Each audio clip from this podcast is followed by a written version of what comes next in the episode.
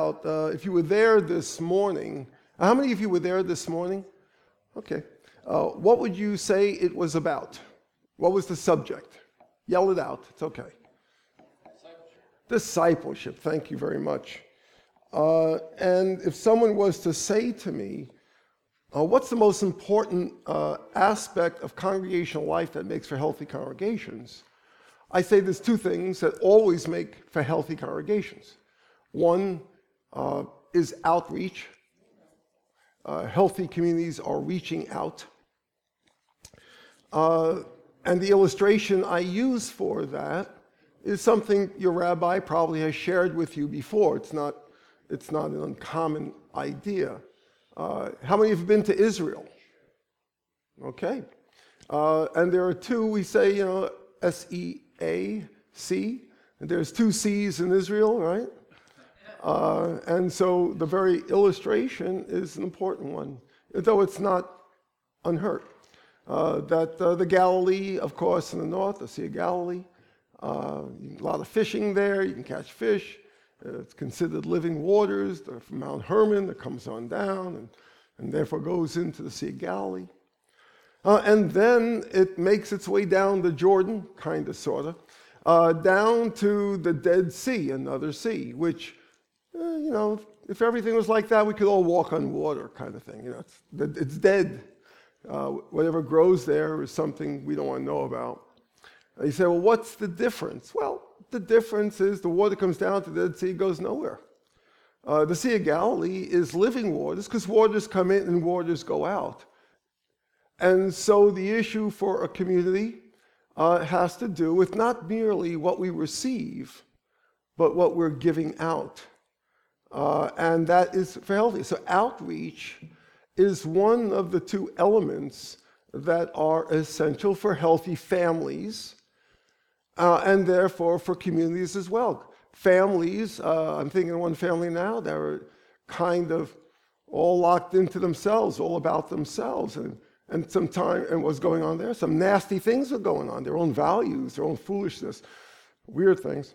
Uh, communities keep us healthy, outreach keeps us healthy, reaching out, interact with people. So that's a way to be healthy as an individual. Uh, the fact that we are to share Messiah is a way to keep healthy. Uh, it's a way to actually be refreshed. You say, well, I'm frightened to do that. Uh, well, you can learn some things of how to handle it, uh, but don't allow fear to dictate terms. Because one thing I know for sure, it's not, a, it's not from God, for God has not given us a spirit of fear, but of power, love, and a sound mind.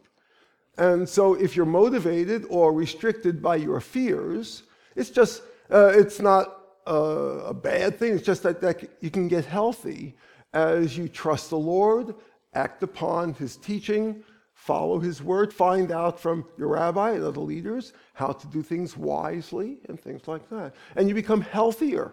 That's how we become healthier. How families become healthier. Pray for the neighbors as a family, pray for your neighbors.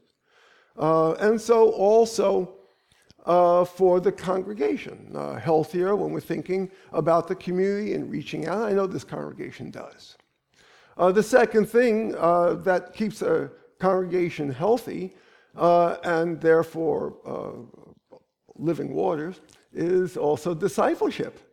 you know, the issue of following Messiah is essential. well, I often tell people, this kind of sounds a little weird, so bear with me. Uh, in the congregations that I counsel, coach, establish, whatever, um, I tell I tell we're not going to have believers as our members, which usually stops the conversation because, okay, you're you're a heretic, fine. No, no, I'm not. No, they'll they'll be believers, but that's not going to be our members. Our members will be disciples, not merely believers. People may believe, who knows what they believe? You know, I'm not going to doubt their salvation or their beliefs or faith. But whether they're followers of the Messiah, whether they are disciples of the Messiah, whether they're therefore going to be involved in the life of Messiah, uh, that's something else again. That's something that we can actually uh, kind of evaluate. and see, you know, how's it going kind of thing, you know. How's your prayer life? My rabbi prays. I don't have to. Well, yeah, no, that's not good. We got everyone should pray. Uh, it's like a free country. Everyone can pray, and so uh, there's healthy signs about discipleship that makes us healthy people. If someone said they're healthy but they were unhealthy, you would say, "Well, I don't know how you're defining healthy, but you've got your own ideas on it because you're unhealthy." We could become healthier. Discipleship is vital to becoming a healthy community as we love one another. You say, Well, I don't need to disciple, love one. Yes, you do. Because what love means to you has nothing to do with God. We love in light of who He is and what He's taught us love is. That's love. Well, the rest of it is Hollywood. And so, as we consider that matter uh, of discipleship, uh, something that uh, is not uh, limited to me, it's not my idea, a lot of people talk about this. I just want to review it to make sure we understand. Our commitment to a congregation or a community is going to be because we have the same values in our home that we're committed to. If you have different values in your home than in the congregation, you will not feel committed to the congregation or its values you'll see some disconnect. Like one, one family I was uh, talking to, and how's it going kind of thing, you know, how's things at home and all that. And uh, fine, you know. I said, well, uh, uh we're supposed to be doing, you know, what we do here uh, at home. They said, that doesn't even make sense, Sam. I said, well, what do you mean? Well, at congregation, we worship all the time. You don't expect us to do that at home. Yeah, I do uh, a congregation, uh, we, uh, someone gives teaching on the Bible. You expect us to be all about that at home? Yeah, hello. We don't even watch TV at the congregation. There's nothing the same. Yeah, that's because your home has values, things you value to do with your time, your talent, and your treasure that are different than the values of your congregation. And so, for us to grow together, we have to understand there's only one value system. God doesn't have two. Yeshua, it's all about Yeshua, by the way. Uh, everything in life is, you know, is about Messiah. All scripture speaks of him. Our lives should speak of him. Our family life should speak about him as well. And so when we think about that, you say, well, you're talking like a madman. I, I'm like that. They pay me well. Considering what madmen usually get paid, this is pretty good. You know, if they raise the minimum wage, I'm doing even better. Just saying. Okay. Uh, so when the issue of things, discipleship begins at home. Uh, the congregation is not to be a replacement for the home. It is a reinforcement. Uh, it is an affirmation. Uh, it is something that will supplement in some ways on a bigger picture as a community, but it is not the discipleship is a home-oriented thing. Uh, you notice the scriptures I have up there uh, regarding this matter. Uh, Proverbs 22, 6. It's something, you know, everyone train up a child in the way you should go, right? And when he's old, he will not depart. And everyone claims that one until the kid hits teenage years, and then it's like, what happened? You know. So, uh, but that's actually the issue of responsibility. Uh, responsibility. And if, in fact, you're saying, well, uh, you know, we have Shabbat school, the kids go there or whatever. Yeah, the Shabbat school isn't a replacement for home. Uh, it, it reinforces the values at the home. But if there is a difference in values, let me tell you some sad news. If you got children, if you don't have children, it's like, don't worry about it no more. Too late for you or me, okay? Uh, but kids can drive a truck through any discrepancy. And so if their congregation has certain values in what it does here, uh, we start on time. I really appreciated you telling me that this morning. I need all the help I can get it may take a village. I'm just thinking now. But, uh, but of course, that's a, why? Because you have a bunch of people and we don't want to waste their time. If you have, a, right now, we have about, about 30, 40 uh, must be nothing on TV. Thank you for coming out.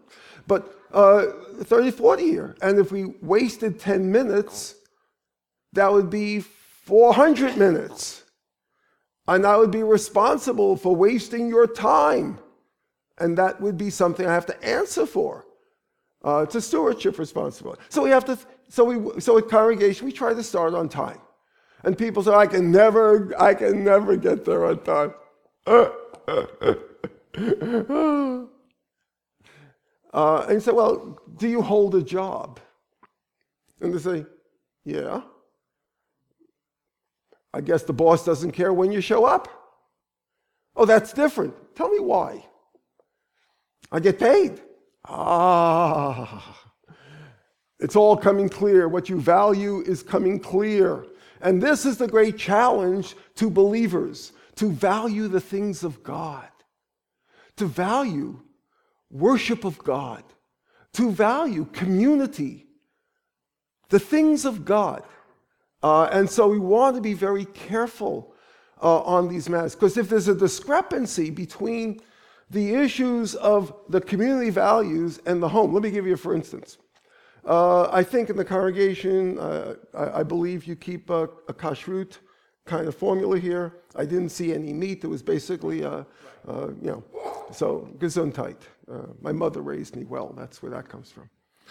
And so that's cool, you know, and, and I'm sure and we understand it. Why? Because as a Messianic Jewish congregation, uh, we are testifying to people who basically understand that that's what goes on in community.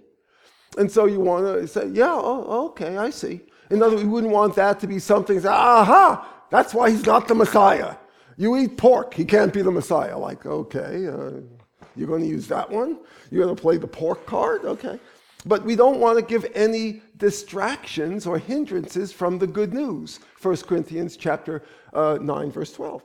Uh, that nothing we do would hinder from the good news. So that's why we're careful in community about uh, the matters that are relevant to the greater Jewish community. Uh, and so those matters are important to us, not because, oh, I couldn't stand barbecue. Well, some of us could stand it quite well, thank you very much. But that's not the question. The question is, what am I called to do with my life? My liberty in Messiah is not to fulfill my comforts or conveniences but by calling. The liberty we have in Messiah is not to feel like I can do things my own way, my own preferences, and no one can judge me. No, that's just another name for sin, self serving uh, issues. I'll do it my way. Thank you very much. I don't care what God says. And so the issue is now by calling, when you become part of a messianic Jewish congregation, you have taken on a calling with the rest of the community. The calling is to be a testimony uh, to the Jew first, not to the Jew only. We love everybody. Uh, this community reflects that we love everybody, right? Uh, but we want to understand that because we love everybody doesn't mean we're not called to the Jew first. We're demonstrating that Yeshua is God's faithfulness to Israel. They don't know that. Uh, they don't know that Yeshua, uh, they may say Jesus. They, that has nothing to do with the Jews, they will tell us. No, He is God's faithfulness. He's the fulfillment of the promises to our people. And therefore, we not only say it, we show it. Therefore, Am Yisrael, we are going to show that Israel is alive and well in the Messiah. And so our calling dictates how we use our liberty, not our preferences not our convenience, not our comforts, but our calling. And when you become part of a Messianic Jewish congregation, you are part of the calling of that congregation. And so you say, well, what's that mean? We're going to deal with a couple of things about like what it means, but still, we have to just get the concept in play. Because some of us, you say, well, hold it a second. I went to some places, a lot of churches, they, didn't have, they weren't so fussy about stuff. Why are we so fussy here? Because we have a calling and we understand our calling. Uh, if you listen, uh, we're all intelligent adults. If God had called you to France, ooh la la, okay. If God had called you to France, I'm going to, you can guess on this one. It's a guessing thing. Guess what language you would have to learn to fulfill your calling? Think about it. Anyone want to guess? French. French. You say, well, I, I, I, uh, Liberty Fries, I don't want to learn French. He called me to France, but I don't want. Well, then you would not fulfill your calling. You'd be begrudging, foot dragger, someone who basically can't stand the idea, well, God called me to France. You know, I, I prayed for Hawaii, end up in France. Ugh. Well, mazel tov. You're now someone who's like a, a, a poster child for things that don't work well. No, you'd have to learn French. And not because you love French, because you love God and He called you to France. That's why. And so when God calls you to be part of a Messianic Jewish uh, congregation and community, there's language that we learn, uh, there's values that we uh, embrace as part of our calling, not part of our preferences, not part of our preferences, part of our calling. Uh, and therefore, we are faithful to our calling when we embrace those values. And we therefore want to find a consistency in our lives, integrity, so our children won't drive a truck because at congregation uh, we do this, but here at home we do that. And so I guess nothing really matters. That's how the kids interpret it. No, no, it's a nuance thing. He's still the Lord. We have to believe He's the Lord, even though we may not do the way. They don't get that nuance stuff. All they know is people are inconsistent, and they can therefore determine what's meaningful to them, because obviously mom and dad are doing what's meaningful to them. And so that's the lesson they pick up. They don't, they don't get the nuancy stuff too well. We want to see a community of shared values. And it begins in the home. Uh, it always begins in the home. Uh, that's why the scripture says what it says, and why the father, uh, who doesn't realize it, most guys just totally unaware that God has a responsibility for them. Uh, once they get married, they have a, a, calling. They don't know that. They just, they, you know, they just want to make an honest woman of her. So, but no, they have a calling now. Uh, as a husband, and now they have children. That happens, I guess. And they don't realize you're called now to be a spiritual leader in the home. What's that mean? And so they have to learn. And the community helps, uh, helps the members of the community, the families, to learn what it means uh, to be a spiritual leader at the home. But when we think about it, in Messianic Jewish life, we want to understand it begins real early. Uh, and so uh, understanding a messianic identity. The first thing you have to understand what, you know, manishtana halaylo hazeh. Uh, what's different about this night? Well, what's different about this congregation? What does it mean to be one? And so uh, this congregation will be glad uh, to help people understand uh, our distinctive, uh, what we count as vital and important. You have to understand, you say, well, I'm Gentile. God loves you. He probably loves you more than he loves me, a Jew. He made more of you than he made more of us. He must love you guys. Okay? You feel better now? Everyone feel happy? So you want to kind of get your head around that you're a messianic Gentile. You're a messianic believer. You may be a messianic Jew, a messianic Gentile, but we share the same values. God made us one. We share the same values. And so, yeah, I know some of you, uh, I live in this real world and your family's going crazy. My, my son became a Jew. What's going on here? Are you raised to be a Christian? And he became a Jew. He didn't become a Jew.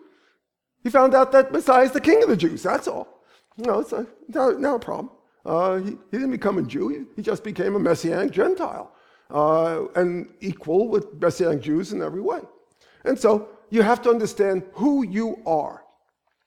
It's a different orientation.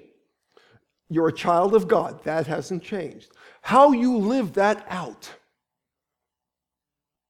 that's what we're talking about. Being a child of God, biggest deal in the world, greatest title you ever get. Nothing better. You say, I want to be a rabbi. Don't downgrade yourself. Child of God is better and it's eternal. I won't be a rabbi in heaven. Okay, Howard probably will be. Fine. Okay. He's, too, he's like a great rabbi, so yeah, okay. But still, for the most part, Uh, being a child of God is eternal. That's the big deal. That's where all the good stuff comes from. To live out through the role we have. You say, the role we have. What are you talking about? How many of you are husbands and want to admit it? Raise your hand. No one wants to admit it after a while. Okay, you have a role as a husband. You say, a role? Yeah. It's until death do you part. After that, you're not a husband. But as a husband, you live out being a child of God through being a husband. You're therefore God's kind of husband. Uh, and so if you're a wife, that's a role you have. You say, well, okay, what else? Uh, how many of you are males? Raise your hand if you can. Okay. You're God's male. You get your cues from the Bible, not going to get it from, you know, the latest trendy uh, TV show or whatever.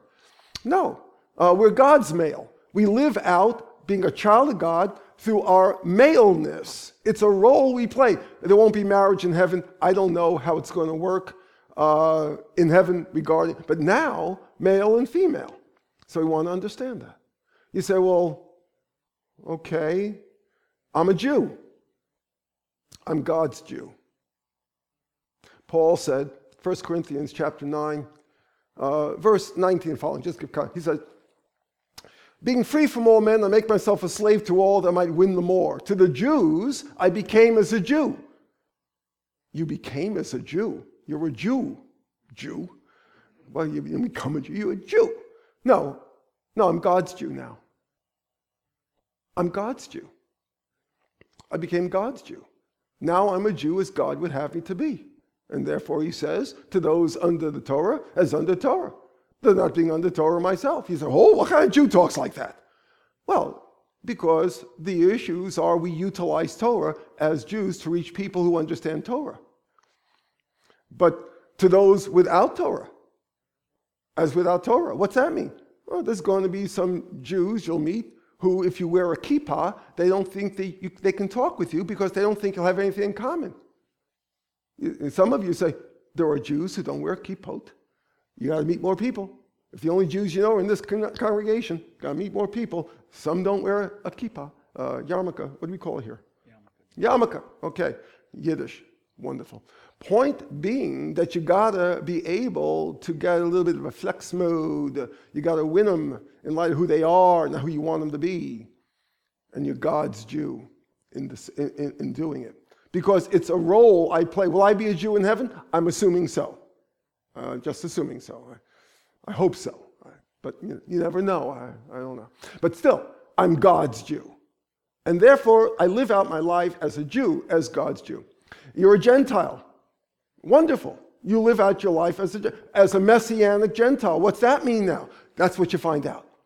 You're a Messianic Jew. You don't get a pass because you're Jewish. You have to find out what it means to be a Messianic Jew. There's a difference. There's values that we differ with as Messianic Jews. You see, you have to understand who you are in this community. That's the first thing. Then you want to understand some other things.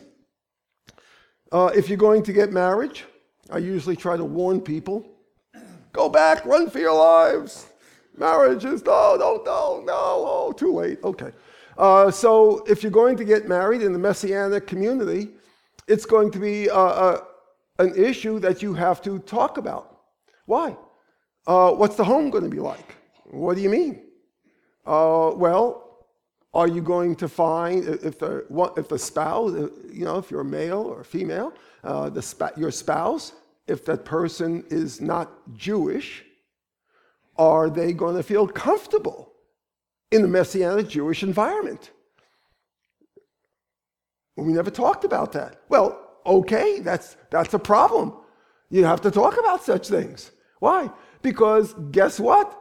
uh, if you're part of a Messianic Jewish congregation, someone might actually think you care about this stuff. And your home should reflect it, and your marriage should reflect it. And you have to talk about things. You have to understand what that means. Uh, but she grew up, and Christmas was really meaningful to her family. I got it. I know it's a family thing, a whole warm thing. I got it, you know, you know, and all that kind of. I got it, but you know, it may not be something that will be for your home. Why? it doesn't testify to the people you want to testify to. I still have, I have my brother. My brother's still alive. I love him dearly. His name is Jerry as well. And he calls me up every year, every year, in December. You got your tree yet? He is absolutely sure I must be hiding a Christmas tree somewhere because I believe in you know who. No, I, I told you the last 42 years, I, I, don't, I, don't, I don't, we don't do that. Why don't you do it? I told you 42 times that that does not express my faith. It confuses people about my faith. It makes people think it's a Goyish kind of thing when it's a Jewish thing. He's the Jewish Messiah. Yeah, yeah, yeah. So you gotta have to understand these things. And in the world we live in, you have to be clear, honest, and love. Speak the truth in love. Has to be truthful. Has to be loving. You have to talk about what the home will be like. And someone says, Well, uh, that's not for me. I'm not going to want to go there. I was raised a Baptist and I'll die a Baptist. And, you know, and there you go. If you don't, if not good enough you as a Baptist, so be it. Well, you have some decisions to make. Now you have a values conflict. And so, as we consider the issue of marriage, it's a unity of values, if there's unity at all, as opposed to, uh, you know, we both have our own lives that we live. Well, fine, but that's your own kind of marriage. So you want to pray together, you want to understand things together, you want to, you know, this is a world we live in. So you have to talk about these things and understand the difference between a messianic home and a home that is kind of neither here nor there, you know? Uh, and so we want to understand these are vital issues. Otherwise, you're going to end up with a kind of fuzzy something, whatever, and the kids won't get it. You're not communicating to your own children, you're not communicating to others. You kind of have a life in a congregation that you may not have elsewhere. And so when you become part of a messianic congregation, it's part of a value system that has to do with God's great love for all people, to the Jew first, and also to the Greek. But we want to make sure the greater Jewish community understands his great love. Yeshua is God's faithfulness to Israel. And so messianic marriage issues have to be covered off. Uh, and I hope, I'm pretty sure, knowing Howard, you probably did premarital counseling, right? And you go over the stuff. And sometimes, you know, uh, you know, where you go, how you going, have you ever celebrated Hanukkah? And they both look at you and say, we never celebrated Hanukkah. Well, why? Why would you celebrate Hanukkah? Oh, good. Let me tell you why it's a value to us. Let me tell you why it's important, besides the fact that Yeshua celebrated Hanukkah. WWYD. He celebrated Hanukkah. rest of it. And so you explain and you teach and you help them develop a home life uh, because this is what homes are built upon all these kind of things. Uh, values that have meaning behind it.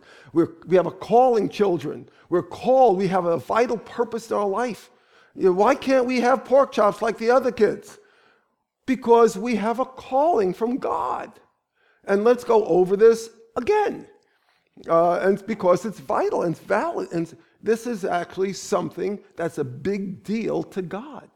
The redemption of Israel is a big deal. Uh, the fact that the body of Christ, if I might say, the churches as such, don't kind of see it that way, that doesn't mean that we're not talking Bible stuff. We're just saying that a lot of tradition has come into the mix, and therefore our people have not been appreciated uh, and loved and reached in a way that they need to be. Messianic Synagogue is here to testify by our love for each other, sharing values, etc. Marriage. You'll be writing down your questions, I hope. There'll be a time for question and answer. Some of you are looking like you want to throw something at me. Good for you. You're actually thinking about what I'm saying. If, you're, if you don't care one way or another, you're probably here because your wife told you to come. I understand. Considering your testimony at home. Uh, what's that mean? Well, marriage leads to a home life. You got a date every Saturday night, okay? That's what it means. It's a regular thing. And so, what your home life will be, what the holidays will mean, what kind of orientation you'll have, uh, what will, you know, how do we explain this to my mother who's a Catholic? Well, we'll explain it carefully, slowly, and without judgment upon her. You know, tell President Obama, I'm busy now. I can't, I can't handle all that stuff.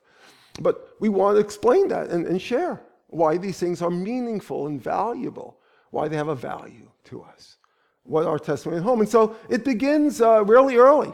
Uh, if you have, if one parent is Jewish, I believe you share this. Uh, if one parent is Jewish, uh, the child is biblically Jewish, and so we give a brit milah uh, for baby boys uh, who are born to a, a, a family with one Jewish parent. And so you say, well, what does that mean? It doesn't mean the kid said, I'd like to be a disciple of the Lord. Where do I start? No, the kid did not have a vote in the matter. If he had a vote, he would have voted himself out. But with a Brit Milah, it's the parents dedicating that child to a certain way of life. The Brit Milah is a dedication to a certain way of life, or a child dedication. Uh, we, basically, it's a similar kind of thing. You say, Well, I want my son dedicated or my child dedicated because I want God's blessing upon. You think it's like a magical incantation to dedicate your child? Well, the, what is the truth of the matter, and, and all of you parents can understand this, when you dedicate the child, what you're really doing is dedicating the parents to raise the child in a certain way. That's the dedication. When I dedicated my car to God, I dedicated my right foot to drive well. Uh, and so when you dedicate your child, it's the parents who are actually being dedicated, dedicating themselves to raise this child to the glory of Yeshua in a certain way to bring honor to God, etc., etc. And in a Messianic Jewish uh, context, we do that in light of the world we're living in. Uh, that we want to teach the child to grow up to love Yeshua.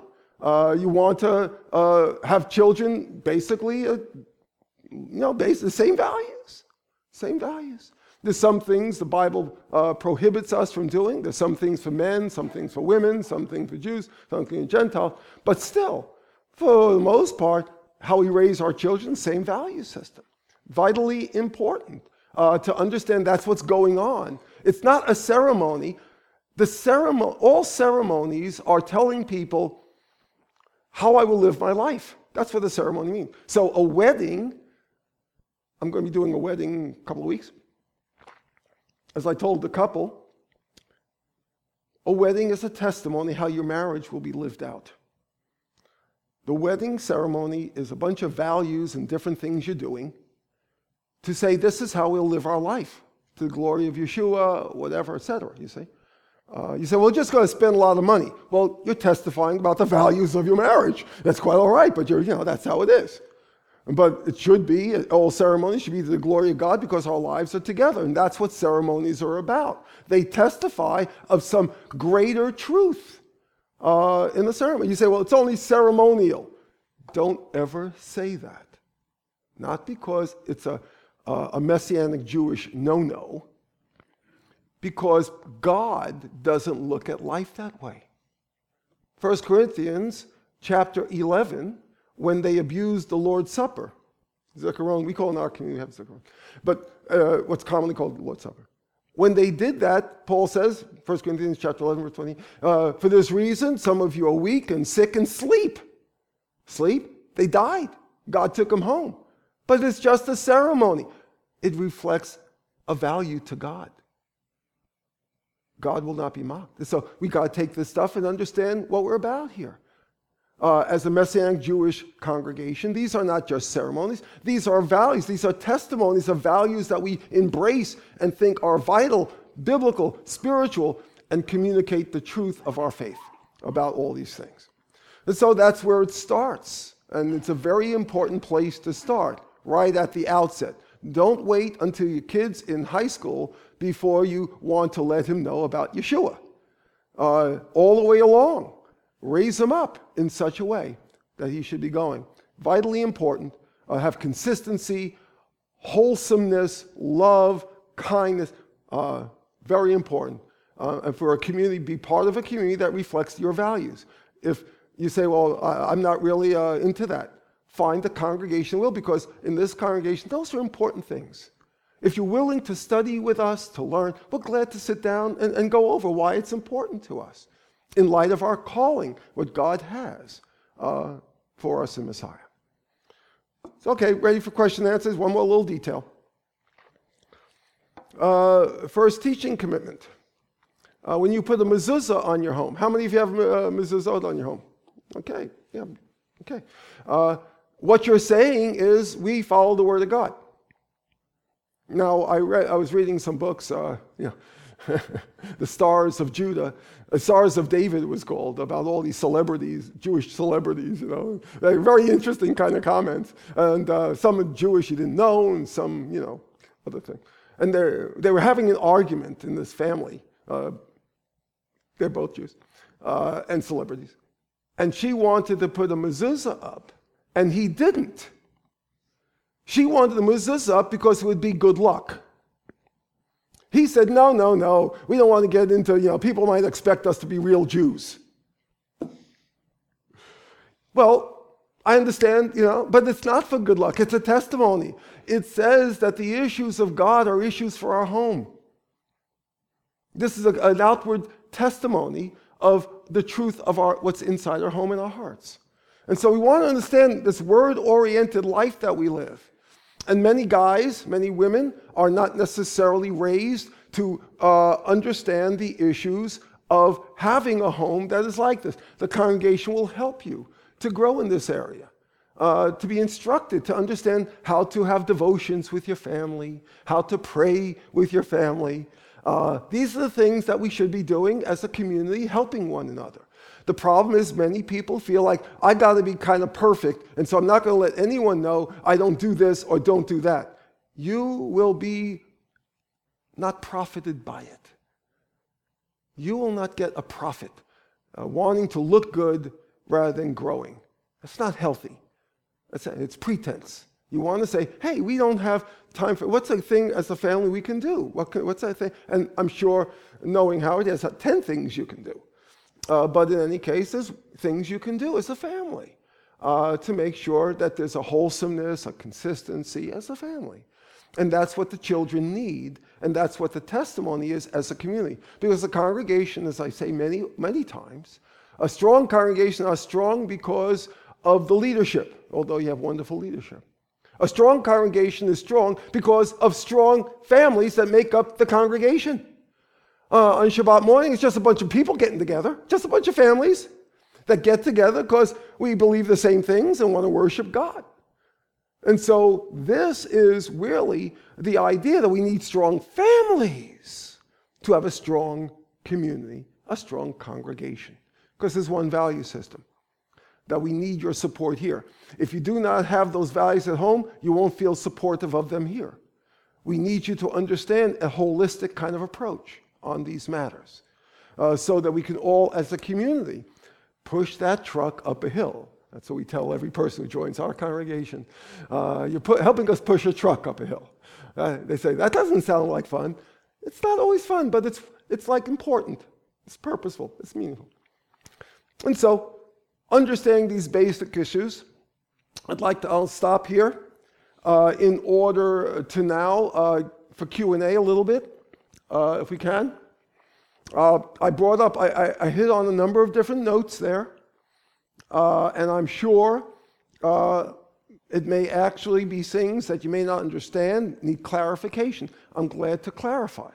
I may not have been very clear or understandable, and I, was, I can clarify, you know. Um, uh, or maybe you have a question about how it works or what you do, or, or maybe a question of why, uh, what about this because it seems to contradict what you're saying, or something like that. That's okay. That's all right. Uh, my favorite answer to questions is I don't know, but I'll ask Miriam when I get home. She's a smart one. So, okay. So, uh, so, anyone have any questions or comments or something like that? Brief. I'm, we're not going to be able to give you an opportunity for a sermon or anything. Uh, but uh, you say, well, how will you stop me? I love you, I'll stop you. But in any case, anyone have a question or a comment or something, clarification needed? Sir. The second row, I'm, I'm easily stopped as close as I am to you. So What's that now? I'm easily stopped as close as we are to each other. Oh, so yeah. To Uh, keep it short. okay, yeah, I got it. Um, I'll repeat the question for those in the back. it's more of a comment, is that I can testify to the fact that, that if the parents are trying to raise a child a certain way and they don't live it consistently at home, it does cause a, a, a, a- a real problem when the child decides what he wants to believe as an adult. Yeah. And I think, I think the stats are like eighty-two percent now of children raised in, in theologically centered homes are not staying with the theology they were raised in, probably because of that very thing. That's a contributing factor. Yeah. It's a contributing factor, and it's not just Messianic Jewish homes. It's uh, every home that actually, you know, there's some values in the co- congregation they're part of, uh, but they don't find it uh, lived out at home. The kids drive a truck through the differences and come up with their own and, and see the whole thing as kind of hypocrisy, or especially if they live contrary to the very values they purport to have. So uh, he said that there's a lot, this is a, a broad issue, and 82% was the number uh, he used to say uh, of children just don't follow through on the parents' values and stuff like that. I, I wouldn't be surprised, I'm not sure about the exact numbers, but it's not uncommon. Uh, and a contributing factor is the inconsistency of the parents to the very values they purport. My friend Martin Rainoni became a Hindu monk. He was raised a Catholic. Uh, and I, uh, I found that interesting. You know, I said to his mom and dad, uh, I said, uh, what about the religion had? Oh, that was just to keep them straight. We, we don't believe that stuff. We just, you know, you got to tell kids right and wrong. And so you, well, no wonder he's a Hindu monk. I mean, good grief. Uh, who would be surprised at what comes out when, you when he knows it's just rules for kids to keep them straight and uh, Santa Claus is as real as the Easter Bunny? Don't tell me they're not. So uh, it comes like, you know, foolishness to them and they won't bother with it. Uh, so we've got to understand that that's a common problem. That's the point you're bringing up, and I think it's well said. Thank you. Yes? So, you talked about inconsistency in your family being confusing. And then You have to really speak up. I have old ears. there's, okay, so the, there's inconsistency on the family level sometimes. Yeah. In how you express your faith. Yeah. And find meaning Yeah. and, and your calling. Yeah. You know, and then, you know, it spreads out. Confusing, different levels can still be confusing to kids Sure. like your extent, like, you know, maybe we celebrate first fruits, or, you know, something different, and then Sure. my grand, my mom gives them a giant, like, like, human-sized chocolate bunny. Ooh. Ooh. I like the chocolate, the bunny. Yeah. Oh, no, the whole thing is gonna, Yeah, it's a confusing thing. It's a confusing thing, sure. Yeah. but you ha and then Dianetics with the other grandma, and then, so then you get this level, how do you communicate Yeah. with this? Yeah. And then you have the bigger faith, family, and Messiah, and consistency on Yeah. how you, so how do you? Our unity is not uniformity. On the greater, for the greater body Messiah, we're part of the body Messiah, but our unity is in Yeshua, not in cultural expression. Uh, our, that's uniformity. Uh, so we want to understand we have unity. But people who are not discipled in the faith don't understand their faith, don't really understand the values of Scripture and what the faith is. They are acculturated, not discipled. And therefore, they only understand their faith uh, by their cultural expression. And if you change the culture, they think you change the faith. That's patently untrue, uh, but it also shows they really don't understand their faith other than as a cultural expression. And so discipleship is different. Uh, discipleship has to understand the values of what we believe and why, uh, so we can actually help our children understand what we believe and why, and why grandma uh, is going to, you know, ruin their teeth. I'm just saying. yeah. It's difficult too, even when they interact with their friends, and And that's part of it too. All kids just want to fit in. Every kid in the world just wants to fit in. Oh, we understand that most adults just want, want to fit in. Uh, so it's not something that's a hard, and we have to say to them, yeah, we, we understand. Uh, why can't we just have a Christmas tree? Well, my friends have Christmas trees, or whatever they might be. Fine, my kids don't want Christmas trees. Okay, uh, uh, okay. But whatever it may be that they want to fit in. Conflict, it makes it, So parenting, pardon me, was the last? Oh, sure, because a minority normally feels that way. A minority, use, part of the issues of being Jewish and why uh, liberty has been a tough road to hoe for Jews is that because of the freedom, we don't have to act Jewish and therefore be different. We can pass. Uh, and so that has been a watering down, diluting of, of, of being Jewish in general. And so kids just want to fit in, people just want to fit in. And so we have to let them know why certain things have a value.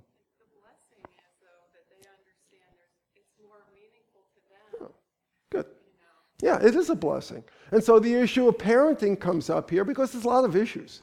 I mean, you know, uh, it just doesn't have to do with Messianic Jewish, just has to do with, you know, right and wrong issues and, and issues of, you know, the kind of zombie movies and things that just gets thrown in faces and the torrent of sensual, sexual stuff everywhere. And so it's always going to be tough business being a parent. And your job uh, is to basically help them understand right and wrong uh, as best as you can at their level. One thing I did quite often was repent. Uh, because, you know, uh, we're following Yeshua, and I therefore fall short, and I can lose my temper, or I might, you know, whatever, and I need to repent. So parents have to say, yeah, I was wrong. Uh, you know, there you are. Uh, I didn't know what to do, so I did wrong. Uh, let's see if nothing else before we come back around. Oh, you're pointing for Howard. You're a wonderful man. I take back everything about that. Howard, please, so please. I, was just gonna say that, um, if, uh, you know, uh, children are pretty resilient. And if you're, you know, if you're raising them with a spiritual core and you explain to them, oh, this is where grandma and grandpa, where they're at, and this is where, they they don't, you know. You hear, yeah, and people are, res- children are resilient, and you need to explain, you know. And by the way, chocolate wins out every time. Uh, and you gotta, you gotta put a, you know, you gotta put a muzzle on the grandparents, because they will. No, we don't give our kids chocolate and candy. Come on, you know. Uh, well, we just love them, and we want. Yeah, you also like They ate the whole head in one day. Just uh, give them an ear. How about just the ear of a rabbit or something? Is that enough? So uh, it's really tough with grandparents, and so you just got to kind of work with the deal as it is. That's how it is. Uh, just tough. Uh, somebody else had a question or comment before we move along our merry way, so to speak. Uh, did you have? I thought I saw a hand. I beg your pardon. Okay. You don't have to have questions. I want to make sure that if there's need for clarification, and sometimes the clarification is not what did you say, but what does it mean in real time. What's that mean? What does that mean I have to do? I mean, you know, am I going to have to what? Uh, uh, what uh, am I going to have to scrub my house for Pesach? Uh, house I grew up in, we did. Uh, what kind of level? Uh, well, yeah, that's the community value. That's what you talk about. Where is our community at? Uh, what do we do? And some are going to be more observant, and some might not be as observant. But there's a community value we need to embrace and understand together. Uh, and that, it's a discussion point on some of those matters. But to say, you know, I just don't feel like doing it, that's not the lesson you want as a testimony. Uh, so you want to be thinking what is a value that uh, basically is something we, we can say in, uh, uh, as a biblical truth that we live out in how we live. You know, uh, uh, I hope, so, I hope uh, you're tithing. Hope you're tithing. Uh, best way to receive financial stability is to trust God. Uh, but people who don't know the Lord, they're going to think you're crazy. And that has nothing to do with Messianic Jewish. Oh, they're just taking advantage of you. Well, yeah, that cynicism, of course, is what is not going to work. Uh, but so Pete, there's a lot of things we do that the world will not agree with, that their friends may not think about, or whatever it may be. And we just got to understand we're raising our children to the glory of God. Uh, and there'll be issues that we may not get right and things not. And, and so we'll talk about it and as a community embrace a value that becomes a testimony at home and in our congregations as well, uh, in order that the Lord uh, may be well pleased uh, to honor uh, the community and the congregation on these kind of matters. Because otherwise, what the Lord does, um, you see how messy my screen looks? It's clean compared to my desk. So now we feel better about things, okay? Uh, and so, as we consider the issue of, of these matters, uh, we want to understand. Uh, let me just see something for a second here. My files aren't working. I don't know. I think it's Ohio. I, I always try to blame something other than myself. And so Ohio has to take it on the chin, uh, unfortunately, because of the life I live at this point. Uh, so hold on a second. Nope, not going there, not going there. Uh, let's, let's appreciate uh, the fact that when we talk about uh, the matters of community uh, and deal with the ideas that have to do with the life we are, are living, uh, we want to understand, uh, and simply so, that we're being challenged uh, in this life. Uh, that we are actually being challenged uh, to live a life of growth and development. We all want to be accepted as is, and we do. We, that's how God loves us. He accepts us as is. He accepts us as is, but He doesn't leave us there. He wants us to mature and to grow. Uh, for some of us, that can seem inconvenient, uncomfortable, you know. Uh, and it's like, uh, what does that mean? Does that mean, you know, I remember one, I won't mention who it is, a very famous person. Uh, and he said to me after he started having children, he said, You know, my wife and I, we have to be careful what we watch on TV. I said, Really? Why is that? The children see everything. About time. We didn't know what to do until God gave you kids. Glory to God. Yay! And some monitoring your TV time. Because all of us want to be kids. We want to be children. We want to get away with things. We want everyone else to obey the law so we can kind of not worry about it. That is just something God is helping us with. When I became a man, I put away childish things. And so, as we grow up and mature, this is God's business. God is on his game, higher calling, everything working together for good for his purpose. His purpose is to become conformed to the image of the Son. They might be the firstborn amongst many brethren. So, we're going to be like Yeshua. That's God's plan. And so you say, well, hold on a second. I just like it where I am now. That's your plan. Your plan may be in conflict with God's plan. And so there are things that we may not be doing, and the reason we may not be doing it is because they get boring or tedious, or I, okay, I think I heard that joke before, Howard, or uh, Passover. I, I, think we talked about, well, I think last year we talked about Passover. You know, uh, how about something new, something, you know, interesting? And so a lot of us, we all have the same problems uh, when we look at the scriptures. And so we're going to look at some scripture that is meant to speak to that issue. Because before we can gain the disciplines in the faith, faith, we have to have some discipline in ourselves. And God is wanting that for each of us, for the sake of our children, our community, and our testimony. And so let's just take a look, and we will, the scripture itself that we'll uh, be touching upon. Uh, it says here, and have you forgotten the exhortation that addresses uh, you as sons? My child, do not regard lightly the discipline of the Lord, nor be weary when, he, when rebuked by him. You say, I don't like the way this is going. I didn't want to talk about this stuff. Yeah, uh, a lot of us may still be angry at God, disappointed in Him for one thing or another. Uh, and if you haven't been there, kind of, I would wonder, how'd you escape? When my father died, I was a, a leader. I was angry at God for three months. I, I, I was now. My wife said I used to wake up in the middle of the night screaming at God. It took me three months to come to terms uh, to where I was able to receive counsel. I understand those things. I hope you do. Why did God make me thus? Why did I have this? Why do I have that going on? What's, if you love me, why is it hurt? What's going on? We have to understand God is growing us, grooming us, developing us, uh, etc. For the Lord dis- disciplines the one he loves and chastises every child whom he receives. I hate that every child. You know, can't you make a kind of an exception? My mother didn't always make me clean up my room. God loves me more than my mother. There you are. So, as we consider this very matter, we want to understand this. Uh, the whole book of Hebrews is a word of exhortation, uh, encouragement, exhortation. Hang in there. Don't give up. It's too soon to quit. That's what the whole book is about. Uh, to trust in Yeshua. Keep looking to him. Keep following him. And so that's what the scripture says in chapter 13, 22. And so it's meant to let us know hang in there. It's always too soon to quit. Don't give up on your marriage. Don't give up on your community.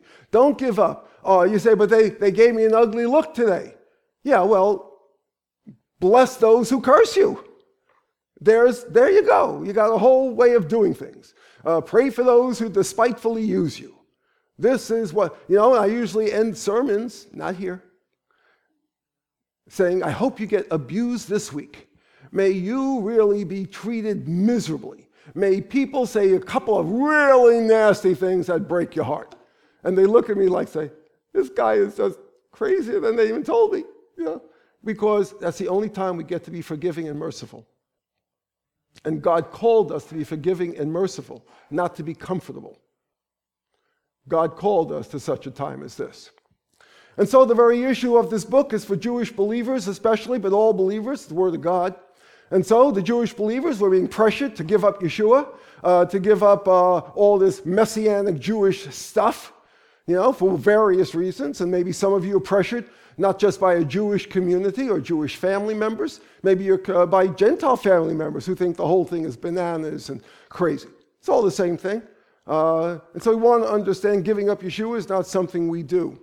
Uh, and so this book is meant to tell us to press to the mark, to be encouraged, don't give up, look to Yeshua. Looking at, that's how we run the race with endurance. It's all about endurance. It's about endurance.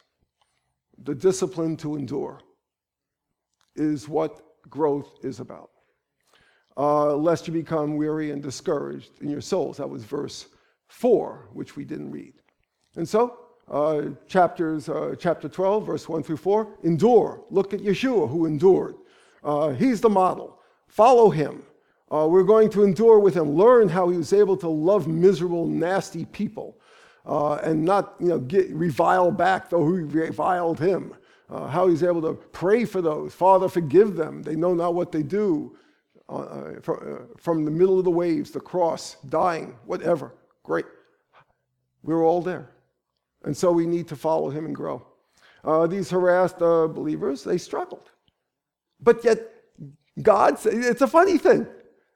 God is sometimes so straightforward that I can't stand it. That's him. He gets encouraged. You have not yet, verse 4, before the verse 5 we saw, you have not yet resisted to the shedding your blood in your striving against sin. What? I just want to worship the Lord a little. I, yeah, well, understand there's illustration. You see those little boxing hands things I got there? Uh, so, you know, do, do, do, see that? Uh, back in the day, during the games, they had Olympic sports, a lot of sports guys here. It's all good. Uh, boxing, they had a leather bands, uh, which had lead and iron uh, studs in it. Uh, therefore, when they punched you, you bled. And you constantly were, had to live in light of your own blood being poured out.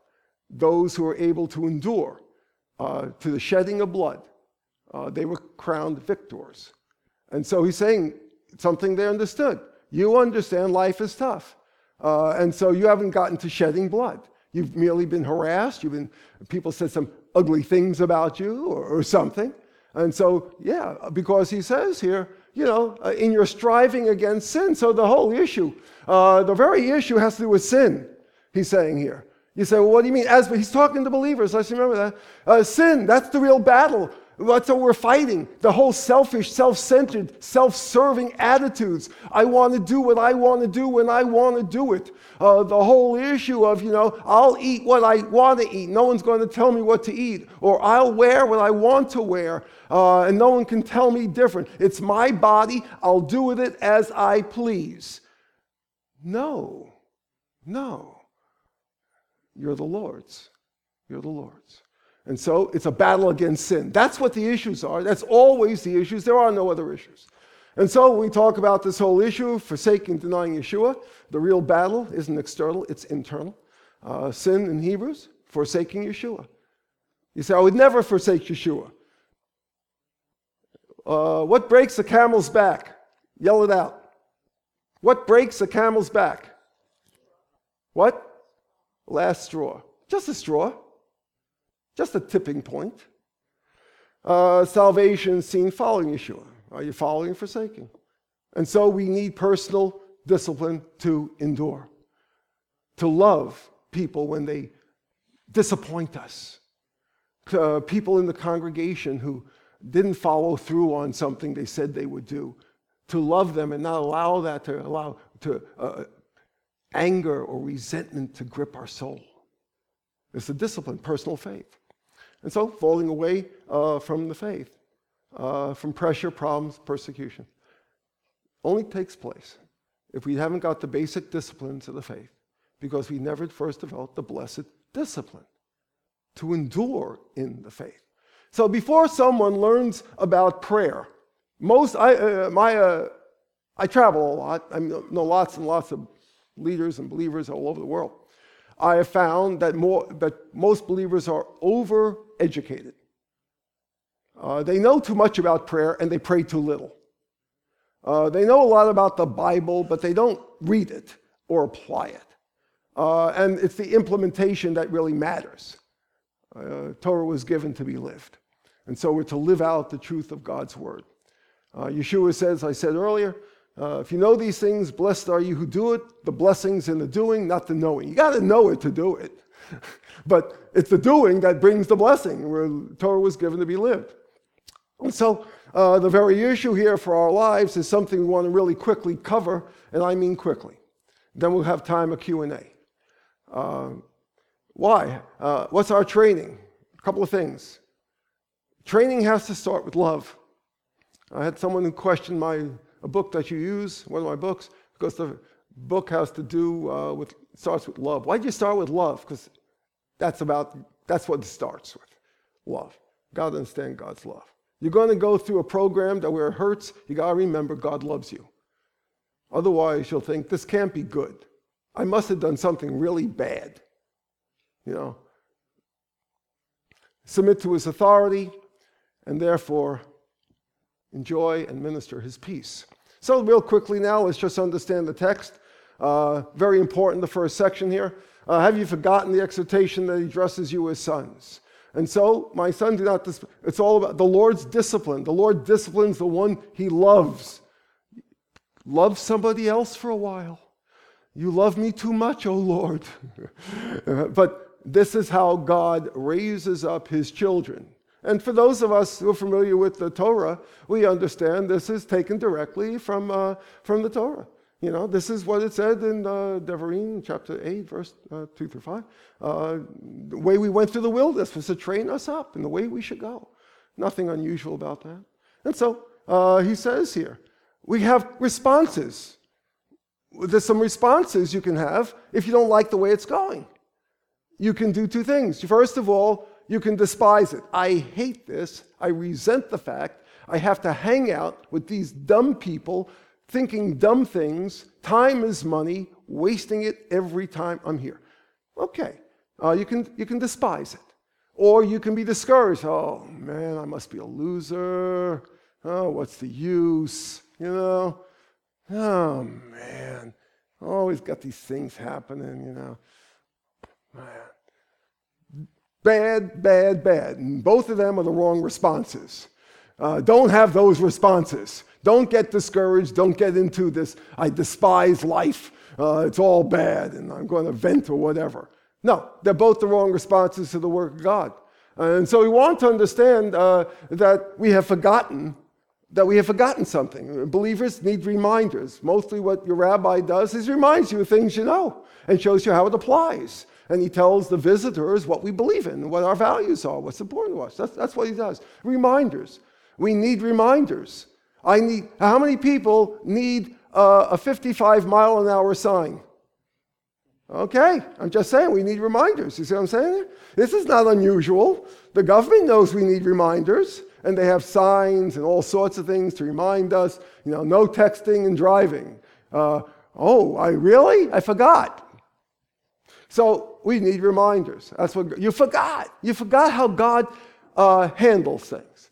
That's the problem here. What do you mean? Well, this is an exhortation, an encouragement and urging. Hang in there. Hang in there. It's always too soon to quit. Always.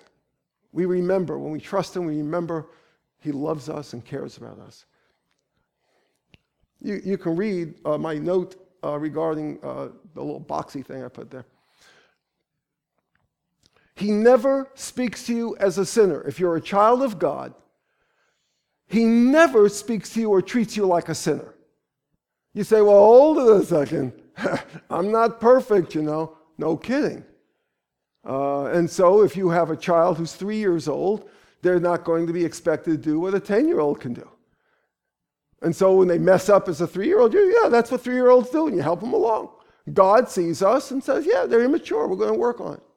He never treat the scripture, the whole new covenant is based upon the fact I will forgive their sins and remember them no more.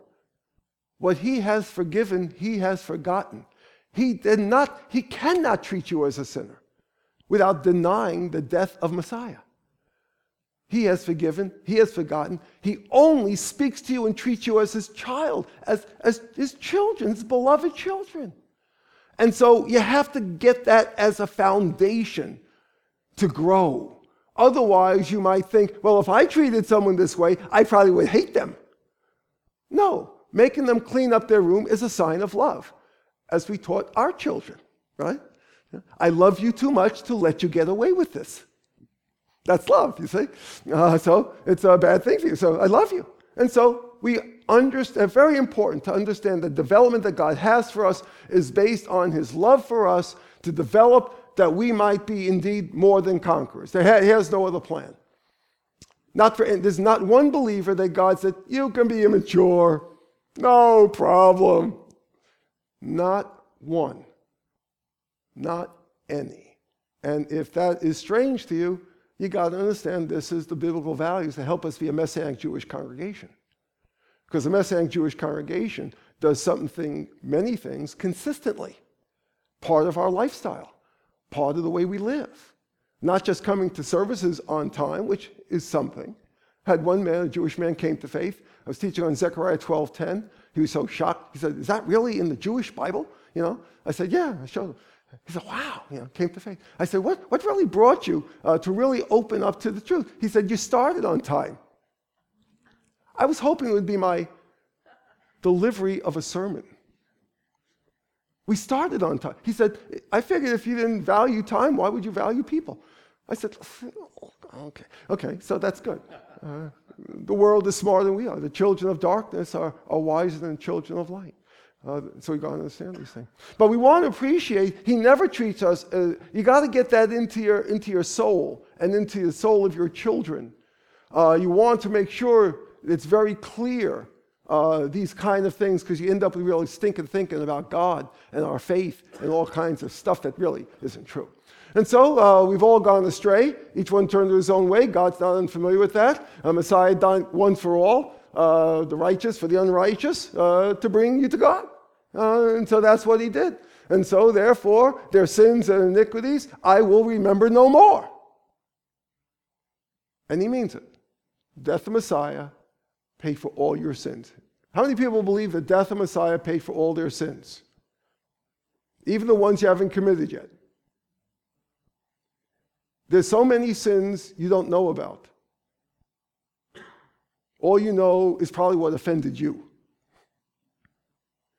And so we want to understand the issue here. Uh, disciplines children, discipleship Messiah, a training program he has for us as we grow together. So we have to understand the very discipline of love that we have for our children. I love you too much to let you get away with it. Uh, I need you to do your homework. I need you to clean up your room. I need you to, you know, um, uh, my mother said, you know, you need to wash your hands. Both sides. Oh, mom. So we want to understand that this is what it is raising children. This is how God raises us up as well. Uh, and you're never going to get so old that He doesn't continue raising. We're all growing uh, one way or another. Training in love, not condemning in wrath. Never happens. Will never happen. All scripture for training in righteousness. We're being trained. How many of you played sports besides your rabbi? You played baseball? You played in college, in high school? In high school? How many played sports where had a real coach? And the, what, what sport you play? Soccer. Cool. Um, the coach basically said, kick it any old way you want. No? Uh, you can, no? Uh, when they're not looking, you can use your hands. No? And, uh, so he taught you how to kick, or she did? And, and once was enough, or they make you do it lots of times? Lots of times. So you did automatically. Because at the end of the game, if you're exhausted, you do things automatically. You can't think about what to do. You just got to go in automatic. And therefore, we're in situations and circumstances that we're not ready for, we go into automatic. And God is training us up so that we be loving people in an unloving world, not knowing what's coming down the pike. And so God is bringing us through his training program, developing our discipline so we'll love when it's not called upon. I didn't know I was going to have to love somebody today, or I have to forgive somebody. I didn't know I was going to have to be merciful to somebody. Uh, so this is where God has called us to be. Uh, as his community, as his people. A messianic Jewish community is a disciplined community where disciples, the word disciple, certainly in English, has to do with being under the discipline of our master. That's why we're his disciples. Not because we've learned a bunch of, you know, Jewish stuff and holidays and, and matzah is boring. No. It's because we therefore do these matters uh, as his talmidim, reflecting his values and truth for our lives. And so it says in verse 7 8, the second point, we submit to his authority. Uh, endure trials for the sake of discipline. Think about that. Endure the trial for the sake of discipline. What's that mean? Be good discipline for you. Oh, there's got to be a meaning. There's got to be some deep truth I've got to be some, some, some purpose that makes it all worthwhile. Why I had to be in a traffic jam, I couldn't get home to see my favorite show. There's got to be some real thing here. No, it's just for you to gain some patience and pray for the people around you. Oh, man. Yeah, discipline. You endure for discipline. So that you, when you get to the real fight, you'll be ready. When you get to the real issues, you'll be ready to roll. As opposed to someone that gets crushed by, you know, oh, I, my favorite program got canceled again. I can't believe it. Uh, so we want to understand the issues. And so it says there, God's treating you as sons, for what son is there whom his father does not discipline? If you are left without discipline, in which all have participated, then you're illegitimate children and not sons. So the discipline is proof that we're his children. And our fellowship is based on that. Let's see. It says here, endure trials, God is treating your sons. What sons there does not discipline, and so submit to parental authority over his actual children. Father standards, uh, the very fact, the values. This is what's being discipled into us. His values, his standards. Yes, you will go and you worship me, but I don't feel like it. I'm still God. I'm still God. But it's too nice a day. We should really spend some family time with the kids. You're going to tell them that God is only God on bad days? You know? But they need to be socialized. You're going to tell them that over the fact they should be worshiping God on Shabbat? Is that really what you want to be communicating? No. No, that's not what we want to be communicating. And what son is there? The father's values being discipled, disciplined into us. We learn them and we grow into it uh, and ready to actually live for him according to his will. And so the Tanakh is fulfilled with this kind of stuff. You know, before I was afflicted, I went astray, but now I keep your word. You never said it that clearly before, Lord. I see, okay. Yeah, and so, uh, and we know that sometimes affliction comes in, in someone's life and it changes their life around. Is that true, Howard? Absolutely. And God is on his game. He treats us as children, He loves us beyond our comfort, our convenience, or anything else that our flesh may desire. And so, write down your questions. I see you're, you're brimming over, brimming over. So it's good to be good for me. I was afflicted. You know, it's good. Imagine saying that. I can think of a hundred things I hated at the time. I look back on now and say, "Thank you, Lord. Thank you, Lord. I, I, I understand now. I realize now. You were on your game. I had an unprayed for hospital ministry. There was somebody in the hospital I had talked to about Yeshua. I would never meet that person except for, whoa, wow, oh, I got, oh my goodness. And yeah, God has on his game.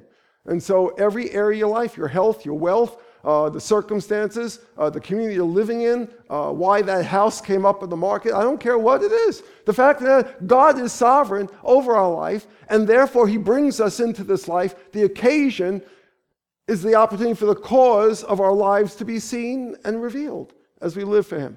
And so it's good for a man to bear the yoke when he's young. What's that mean? You're going to bear it when you're older. You got to learn how it is to, to, to work, give a full day's work for a day's pay. You have to know what it is to work without being squeamish, without being whiny and complaining. And that's what, the, the, that's what Scripture tells us. It's good for a man to wear the yoke when he's young. It's good for him to have that discipline in him, to work hard.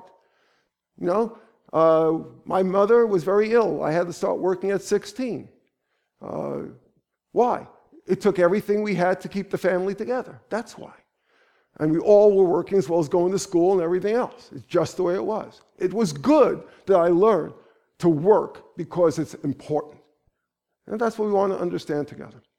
Yeshua himself, though he was son, he learned obedience to the things which he suffered. Now, he knew truth, but when he had to come in the flesh, now he knew what it was to all of a sudden freeze in the winter and sweat in the summer. And when you stub your toe, it really hurts for him too.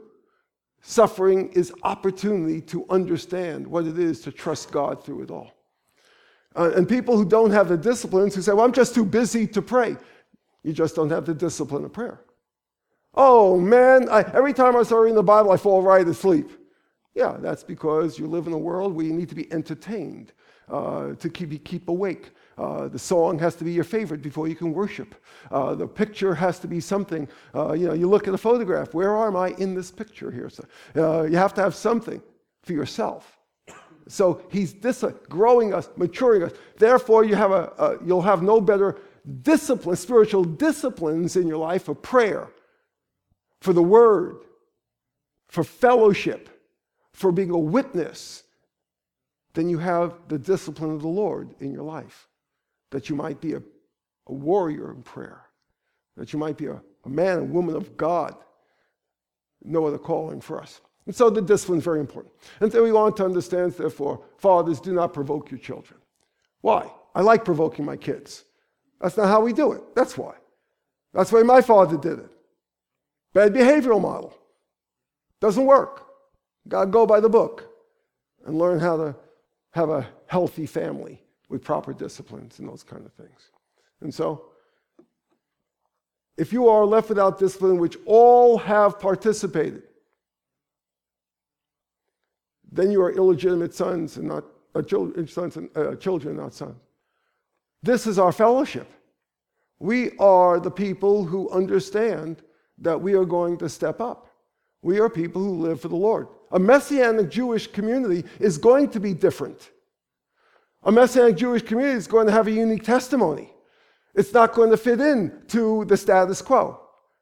It's going to be something that has something for everyone to hate. Uh, and, and, that's the calling.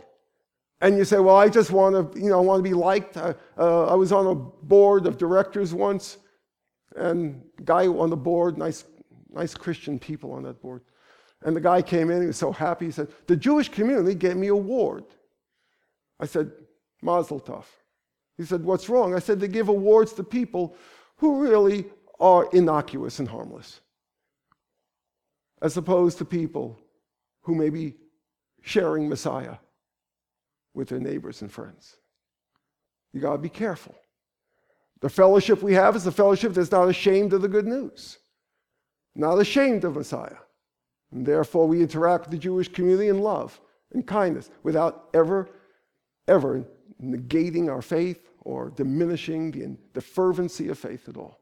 It's that faith that brings us to love. And so, uh, we believe in Yeshua accordingly. People say, well, what if I don't suffer? What if I just kind of, you know, I, I believe in God, I believe in Yeshua, whatever. Uh, I, don't, I, don't, care about suffering stuff. Yeah, well, they, that makes you counterfeit. Because the Bible says every child. So all of us, and so if we're merely medicating ourselves, if we're merely living in a world of distractions, uh, giving in to uh, base and awful things, uh, dealing with the stress and the pressure of life in faith, we're going to find ourselves basically uh, not having a very strong testimony. You can probably see that. Therefore, we grow in this regard. And so, uh, endured discipleship. I'm going to uh, stop here. Uh, we're going to go to what time did we say? Uh, we could go, we have it on the schedule to go to nine thirty. Oh, uh, that's cool.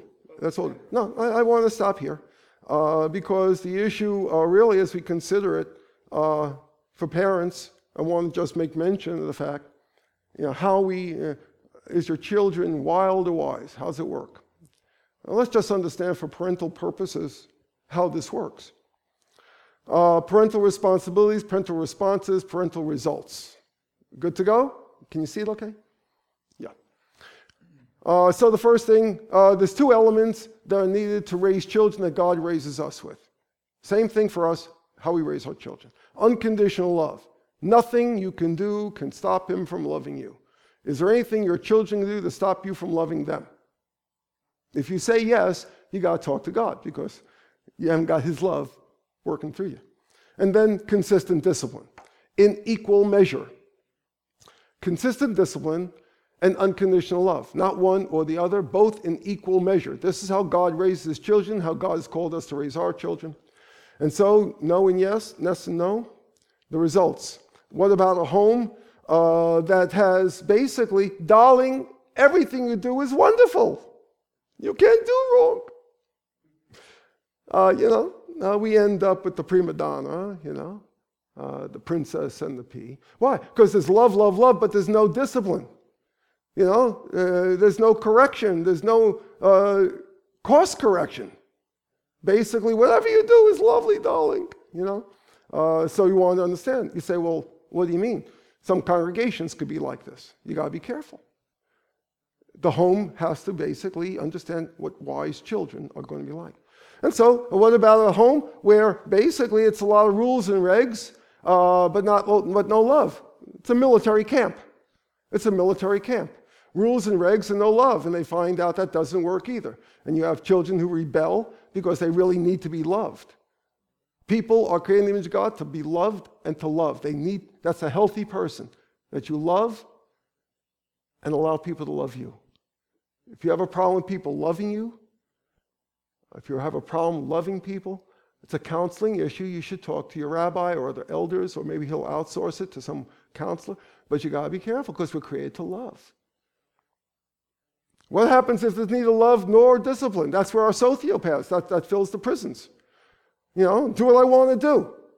You know, I have to care about other people. No one's going to tell me what to do. You have a problem with that?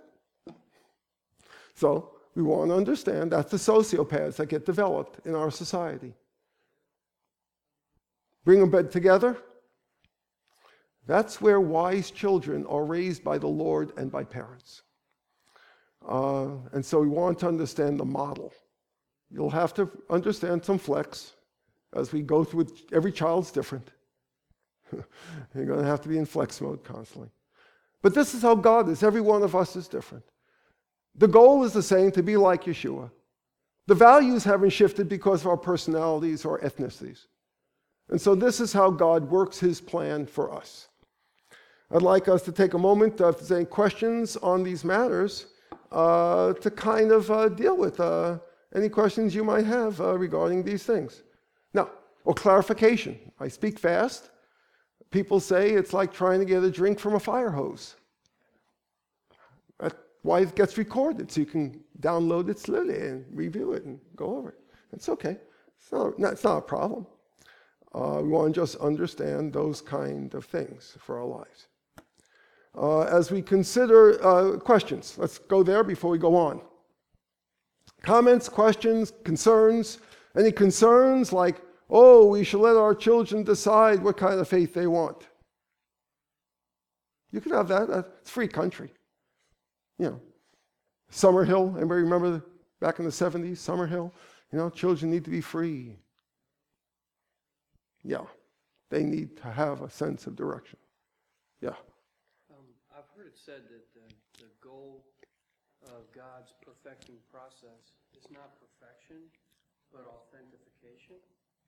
And I, I think that applies to parenting, I think it applies to discipleship and to actual Okay. life in the congregation. Uh, he commented that you know, he read, we read somewhere, heard somewhere that uh, it's not perfection but authentication, uh, which sounds good. I'm not sure exactly what it means, but it sounds really good. It rhymes. I like things that rhyme. Uh, and you know, uh, so yeah, God uh, perfection. God, uh, the parable of the prodigal son. Everybody know that story, the prodigal son thing, right? Uh, the father in that story, who did it represent? Anybody can guess? God. Represent God. God had two sons, they're both losers. One was a prodigal, wasteful person, and the other was a narrow minded religious bigot. Fine. No love, you know, kind of thing. Two sons. Well, what does that tell us about God? He doesn't expect to have perfect children, but to love imperfect children perfectly. The job of parenting is to love perfectly, not to have perfect children. Uh, we wouldn't know what that looks like anyway, so it's, it's easy. Uh, but we're to love them. And so we want to make sure we love and have disciplines uh, that are wise and good and wholesome. Uh, another comment, a question before I, I really want to make sure I, I'm hearing you. If there's things that you're brimming with, uh, or maybe a concern, I, I uh, usually people at this point either hate me or they have a question. I mean, so you hate me, huh? Okay, that's called Jewish manipulation. Not a messianic Jewish value at all. Okay. We don't hate you. That's speaking for yourself. You sit too close to say anything different. So we want to understand, we're going to move ahead just real quickly now on another kind of thing. What does that discipline do? Here's the next section of scripture, and you say, well, what do you mean? Uh, God disciplines us for a purpose. He dis- his purpose, but it's not like in vain that we might be able to therefore be the kind of people he created us to be and redeemed us in Messiah. And so let's just really grapple with this for a few minutes, just for a few minutes, and then we'll have time. Maybe you'll have some other questions like, can I leave now? Something like that. That's a good question. No, you can't, okay? So let's understand. And so in this section of scripture, we see our country completely divided, pluralism, uh, various values, no one can judge one another, and everything else. Eh, blue state, red state, United States. No, we, we're just on the same page. It's an unhealthy country. Uh, and so the question comes down about spiritual health. Are we spiritually healthy people? Are we spiritually healthy people? If you have, uh, you know, uh, if you're young, you can eat anything you want, I'm so sad to say. Uh, when you're old, you can't eat anything you want, but that's just the way it goes. Uh, and so you may have an unhealthy diet, and you're re- so young and resilient. It's a shame how young and resilient you are. Uh, it almost validates unhealthy diets, you know. But never mind that. You can be spiritually unhealthy uh, with all these things of anger and self pity, resentments in your heart, uh, sense of, you know, uh, greed and envy and all kinds of stuff. You're an unhealthy person but you can come healthy. Our country can be healthy too. So, your family. Is your family healthy or unhealthy?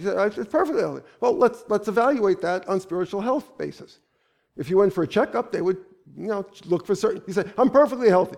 Sure, sure you are. You're about to die. Your heart is so clogged. Uh, I'm surprised you're able to say you're healthy. So, is there family prayer? You say, why? Is it supposed to be family prayer? Yes, it's supposed to be family prayer, uh, led by the dad. Uh, he's the spiritual leader in the home, and therefore, uh, if he's out of town business, sure, mom will step up. But it's a dad thing. Uh, that's what the scriptures teach us. Uh, so we want to understand.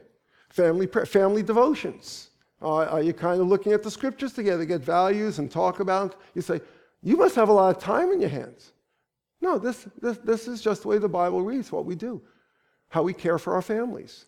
This is a healthy family. This is what keeps us healthy. Uh, family witness. What do you mean? The neighbors know you're believers. Uh, and therefore, you know, you, they're expecting you maybe at least to return what you borrowed. you know, that'd be one witness, uh, etc. Or do you basically have a faith that no one knows about because, you know, I, I wouldn't want to basically be looked under at that mic- by that microscope, thank you. Uh, you know, we want an expectation placed upon me. That's an unhealthy attitude and situation. You're unhealthy. That's an unhealthy thing for a believer. Uh, Psalm 107 2. Let the redeemed of the Lord say so. We're called to be his redeemed. Uh, family affection. What's that mean? That you love each other. You care. You hug each other. Uh, we're huggers and kissers, okay? World I live in. And so you care about each other and you're affectionate to each other and, and you show it. And people need to be loved and, and to love. It's a healthy family that loves and receives love. This is a healthy community. Uh, this is what it means for uh, family commitment to a congregation. Because if your family's not doing that, the congregation you'll be put off by it. You know, uh, you want to understand values that you expect then in the congregation. And so the congregation, the same kind of stuff. There's only one value system. Our community spiritually healthy or unhealthy? Does it permit gossip to go and stop?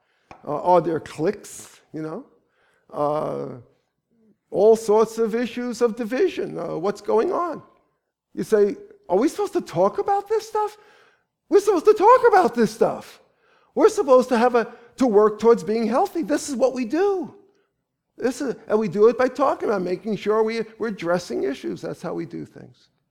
I'm sure after I leave, it'll be applied and you'll be able to talk about it. Uh, but are you ready to get healthy? So, Messiah has a, is, wants to heal you, bring health to your life, even to our nation. I believe revival can start here. If it starts with us, that's, that's the issue. And so the scripture tells us these very things. We're going to go over it in a moment, right now. Real quickly. First of all, let's understand uh, what we'll look at. There's three points. I always have three points. Why? It's better than having four points. Two doesn't seem like enough. Okay. Uh, so, preparation by attaining, pursuit of sustaining, and the perception for retaining, which we won't have time to go into this evening. You can download this uh, at our congregation, hopeofisrael.info. Um, you say, you actually tell this to people that you have to see, see, see the very next week? Yeah, yeah, I do that. And so we see here what it says. In this verse, we want to see three commands to get healthy. You say, well, I'll do what I want. You're not going to get healthy. Take your medicine if I want. Well, then you're not going to get healthy. You don't take your medicine. You know? So you got uh, there's three commands. Strengthen the hands of the weak. A strengthening process. Make straight the paths for your feet.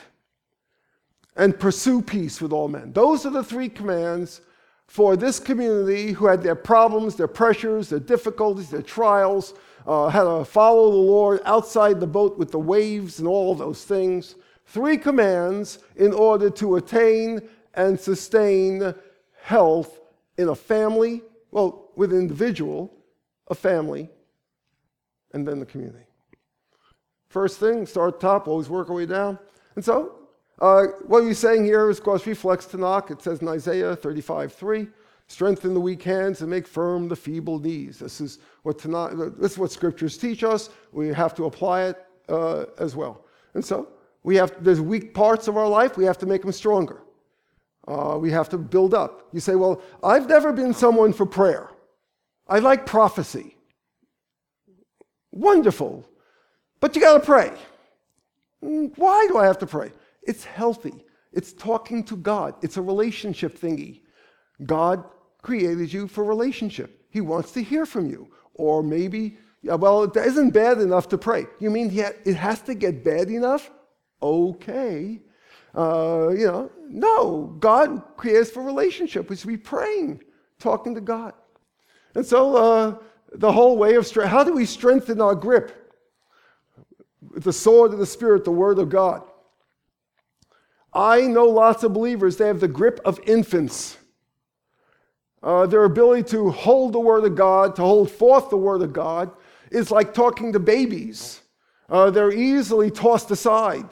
Uh, anything someone says is enough to throw them off their game, you know. Oh, well, we, we Jewish people don't believe he's the Messiah. Oh, gee, I never heard that before. Oh, my. What do I do now? Well, you got to know your Bible. You got to know your Bible. You say, don't we pay Howard for that? You don't pay him nearly enough to do his job and yours. He's merely to remind you to read your Bible, by the way. And so you got to be people who read the Word, understand the Word. I've, I've hidden your Word in my heart that I might not sin against you. You got to understand what the Word of God says. How will a young man keep his way pure if he keeps it according to your Word? Psalm 19, verse 9. The Word of God is actually what God has given us to fight the good fight and to actually have a different life and not to be overwhelmed by our flesh, by the issues of this world, the circumstances of life. And so we have to get stronger. You have to get stronger at home, have to get strong as individuals, have a personal conviction. I'm going to read my Bible every day. Uh, I'm going to, even if I have to go get some kind of messianic Jewish devotion, have any messianic Jewish devotionals, right? He'll get you. He'll write one for you. He loves you that much. Uh, you get a daily bread and messianize it or something, you know. But get into it. How much? Not much. Five minutes a day. Stand tall for your faith. The way of the Lord is stronghold to the upright. And therefore, you have to be strong in the Lord. No exceptions permitted. Not that we judge each other, we comfort each other, we encourage each other. But we don't change, we don't draw the target around the arrow. We all agree we have to grow and need encouragement to keep growing. That's what we do. We don't say, oh, no one's doing it, let's forget about it. That's silly. No. Let's encourage one another. From top down. Parents need to have these values before the children can understand them. To a personal conviction in your life uh, before you expect the children to sort of gather around or something like that. And so, how do we strengthen hands and knees? The scripture tells us, strengthen me according to your word. That's what God has given us. That's your spiritual vitamin, these, you know? Desire the pure milk of the word that you may grow in respect to salvation. 1 Peter 2 2. Strong meat is for the mature, who by reason of use have their senses trained to discern good and evil. This is how you know right and wrong, good and evil, by the word of God. This is how your kids will know right and wrong, good and evil, by the word of God.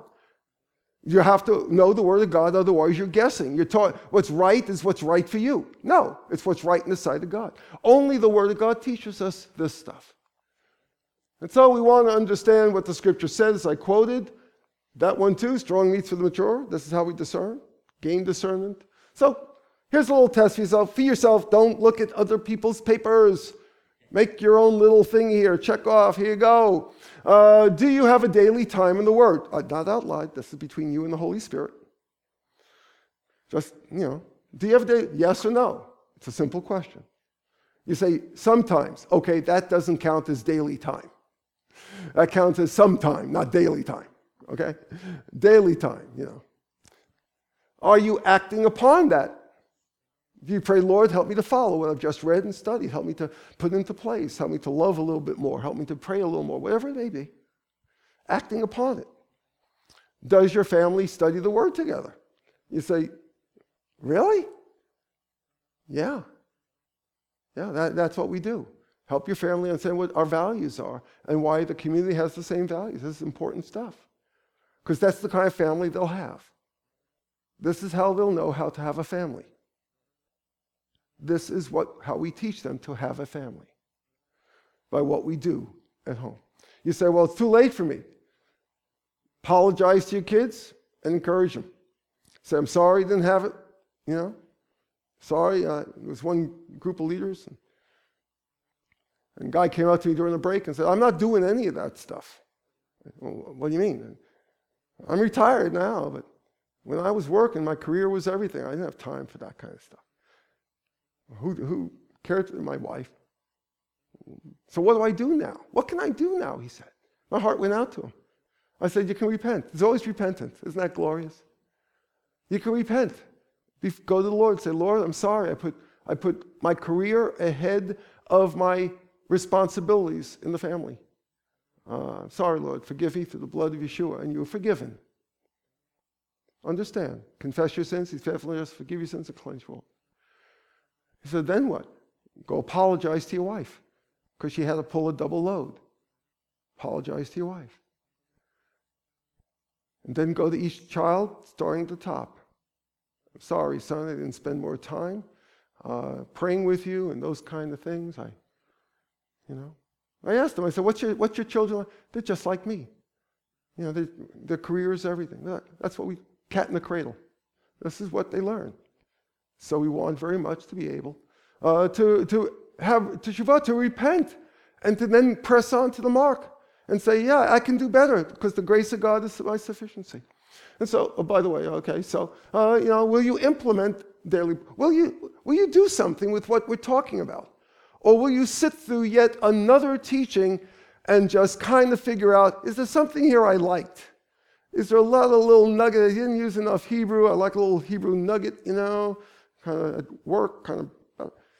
Will you implement what the Bible teaches? That is the calling we share and the encouragement God gives us and we have for one another.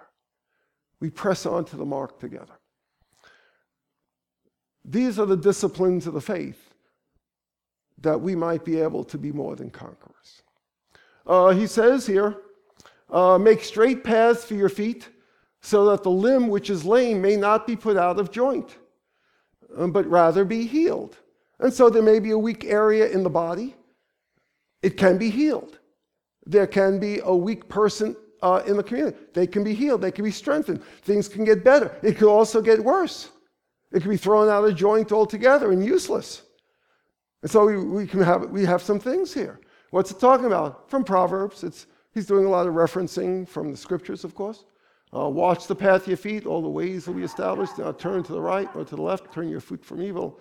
And so, what do you mean? Well, this is how what the scripture's talking about when it has about straight paths. You have to have straight paths. Uh, for those who are runners, any runners we have here? I know, Howard, you're a runner. Uh, you know what happens when you hit like a break in the road or something? You can turn your ankle, right? Trip, fall, hurt yourself. It can happen, right? If you hit like a, a break in the sidewalk or something, or, you know, you have to have straight paths. That's what he's talking about here. He said, well, what's that even mean in real time? What are we talking about? An uneven path, the half truths, you know, having half truths, basically figuring out, you know, what do I say at work, what do I say at home, and living a life that's like that. That's going to put you out of joint. That's not going to bring healing. You have to have a consistency between what you believe and how you behave in order that you might become. What we believe has to be things we act upon, the values contained therein, that we might impact our behavior, and that's how we become conformed to the image of Messiah and grow up to be like him. Otherwise, we're kind of status quo thing. And so, level path of truth, that's where the healing comes. Uh, you can be actually healed. Uh, I am a living testimony, and quite a number of people of our generation, you know, whacked out one way or another, but God's word made a difference in my life. And the more consistent I am to it, the more healing I find. When I got saved, I didn't think a logical word or reasonable word or would ever come out of my mouth again. But God makes a difference. He can make a difference if you will only trust Him to make that difference. His word is a light unto my path. Oh, there it is. Imagine that. Uh, it's only a light and a lamp if you use it. So, come, let us go to the mount. We can sing this if we wish. We know this so well, don't we? We sing this, right? Come, let us go to the mountain Lord, the house of the God of Jacob, that he may teach us. That's why we go there, to teach us. Why? So that we may walk in his paths. That's what we do. We don't learn things, we learn to live. We're not learning anything but to live. You have to put it into practice. That's why we learn it. Uh, uh, if you knew that God was going to expect you to obey what you learn, would you even come to services? Or would you say, I'll trust you for that, you know? Or would you say, no, I want my agenda fulfilled. I'm trying to figure out my agenda. Well, either his will be done or your will, but you gotta make a choice. Why? Because the life of a messianic Jewish believer is a life of knowing that we have to stand up for truth. We are called to a time such as this. And there's going to be pressure points and difficulties and trials. Uh, and so, you know, for believers in Israel, they face it all the time. Uh, not getting promoted because they're believers, not being allowed to live where they want to live because they're believers. All kinds of pressure points. You're familiar with this, of course, Harold. Just the way life is. Uh, how can a young man keep his way pure? By your word. That's how it works. And so we need to build a greater consistent word to be growing strong in Lord. Let us rededicate our lives to be like Yeshua. Believe, to behave, put it in practice. When the Bible says that we should, you know, give us this day our daily bread, you know, when the Bible tells us that we should be reading his word, you know, we don't say, "Yeah, that'd be nice. Wow. Imagine that. It's like heaven, you know. The Messiah has come. We read our Bibles. No, this is, we, we say, okay, when it says, you know, pray, we pray. Yom Kippur, you fast. Why? He told me to fast. I fast. It's enough for me. So, moving on, moving through, uh, the pursuit of sustaining spiritual health. Last thought we're going to have. I promise.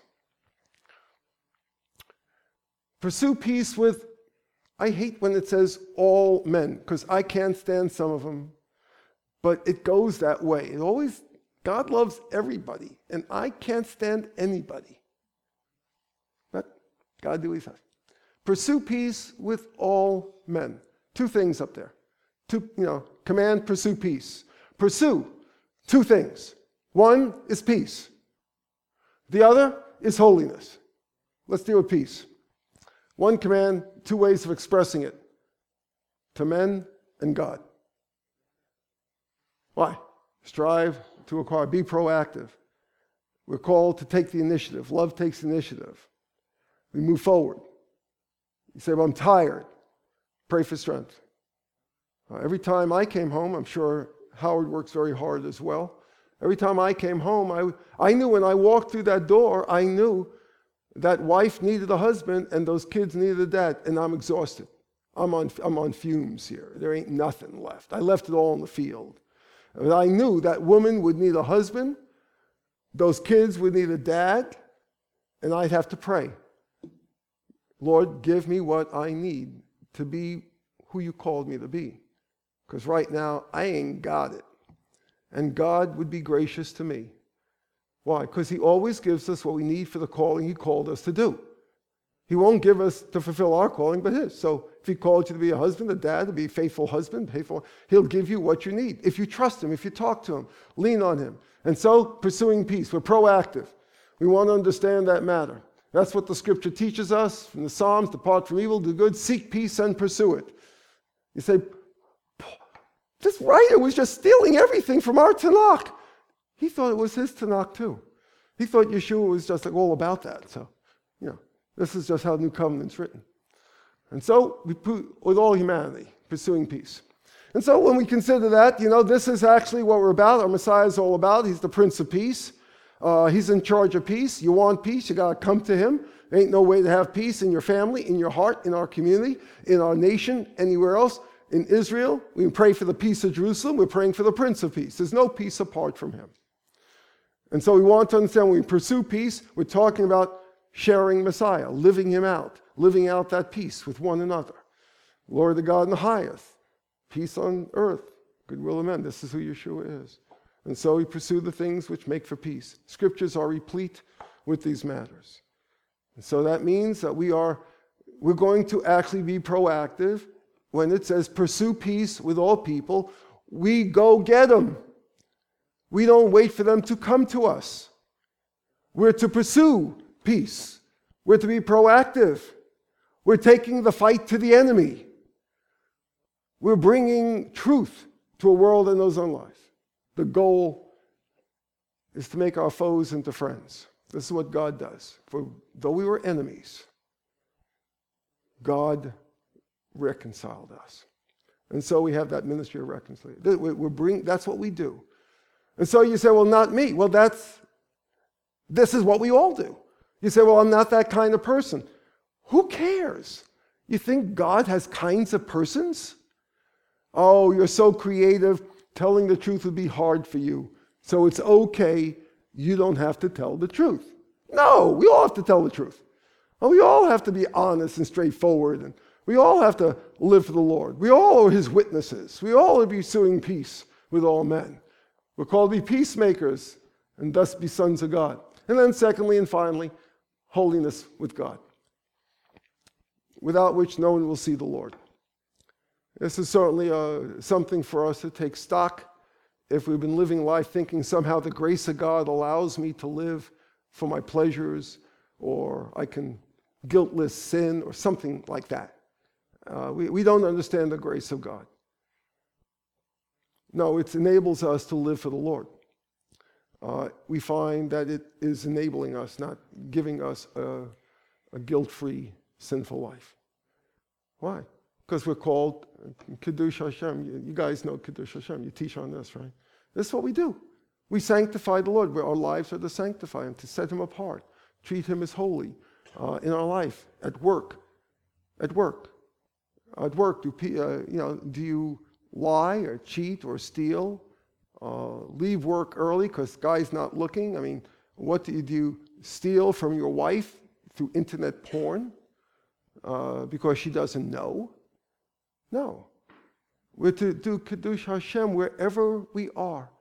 We sanctify His name all the time. That's what our lives are for. We grow in that. Seek to see, see God now and forever. What do you mean? I always love this verse. Blessed are the pure in heart, they shall see God. You mean in heaven? No, I mean now. If you're pure in heart, you see Him at work. You see His miracles. I see a whole group of miracles here. Uh, those of pure heart can see God at work. That's what the promise is. And therefore, seeing God, being with Him now and forever. Peace with it. This is the last thing. Peace with all and holy towards God. The two sides of the very same coin. Towards people, love God, love others. That's what we're called to do. The two great commandments, right?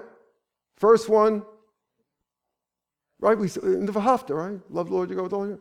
And the second one, like unto that, love your neighbors.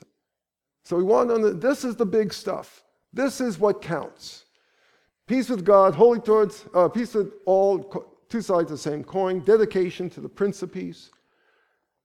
Result of that same dedication is going to be seen in not only pursuit of peace, but holiness. If you're dedicated to Him, you're dedicated to the things that He has our lives about. So let's pursue peace and holiness. How? Well, by committing to pray for and personally share Messiah. Pray for you, start with praying for your neighbors. Don't pray before you do. Don't lean on your own understanding. Pray for your neighbors. Pray at work. Pray that God will make a proper situation at work uh, to share your faith. And it might be as simple as uh, someone at work, the kids are sick, saying, uh, My family's going to be praying for your kids. They'll probably think, Great, thanks. Even if they don't believe in prayer, at least that shows good thoughts. You know, uh, be the person who, in your neighborhood, basically, you, you, they can count on to pray when things go wrong. Uh, be, a, be a caring person. Pray for your neighbors. That'll earn you the right eventually. It'll open up doors. God can move. Pray. Uh, so we want to understand what we do. We and I pray there. You'll notice the last thought, by the way, just to get back. Woo! Isn't that nice? Isn't that kind of? Uh, personally share. Pray about personally sharing. Say, I don't know how to do it. this congregation will teach you. You can learn. Uh, or you can, with, with Rabbi's permission, I have a, uh, a seminar called Share Messiah. It'll give you helpful hints of what to do, have conversations, etc. With your neighbors, your family, anyone with ears to hear. Don't be picky. So, last thought build peace and holiness, what you receive by looking. We receive the peace, we receive holiness. We grow in it, we live it out. We therefore pursue peace with others because we got it. You can't give what you don't have. By faith in Yeshua, the Prince of Peace, you have peace with God, peace between ourselves. We've got it to give. That holiness, we're created, we're saints, right from the moment you came to faith. Saint Howard, not a very popular saint for prayer, but you know, one of my favorites. You know, so uh, Saint Jeff back there. Okay. Saint Aaron. I don't know if Lutherans have saints. Tell your mom you became a saint. It'll just drive her crazy. So we want to understand.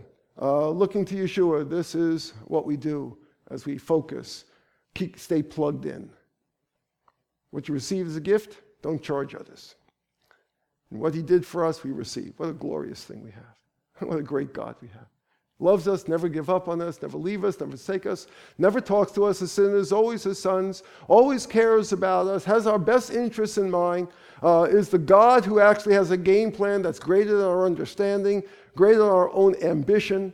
Uh, and so others can have that too. We want them to have it.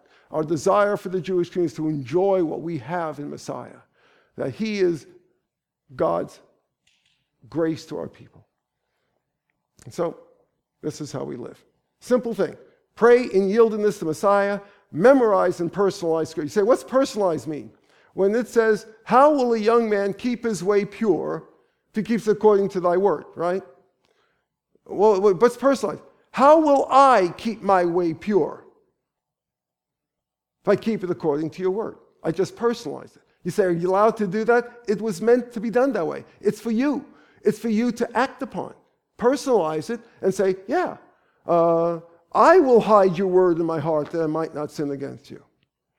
Uh, for God so loved Sam. Uh, there was one guy who I was discipling, been a believer for 20 years, never been discipled, went to recognize Messianic synagogues. And so it went over. John 3.16, personalized, when he saw, for God so loved him, put his own name in there, he started crying. He never thought it. Never dawned, never that God loved him despite his own low self esteem. God loved him. Obey his word. By faith we obey. Faith obedience. Romans 1 5, Romans 16 26. Faith obedience. Have faith, follow through. Encourage according. Never encourage me apart by the word from the word of God. I don't need platitudes. I need to follow the word of God. That's all I want. Help me get there. Don't accept encouragement that's contrary to the scripture. It's just not healthy for you.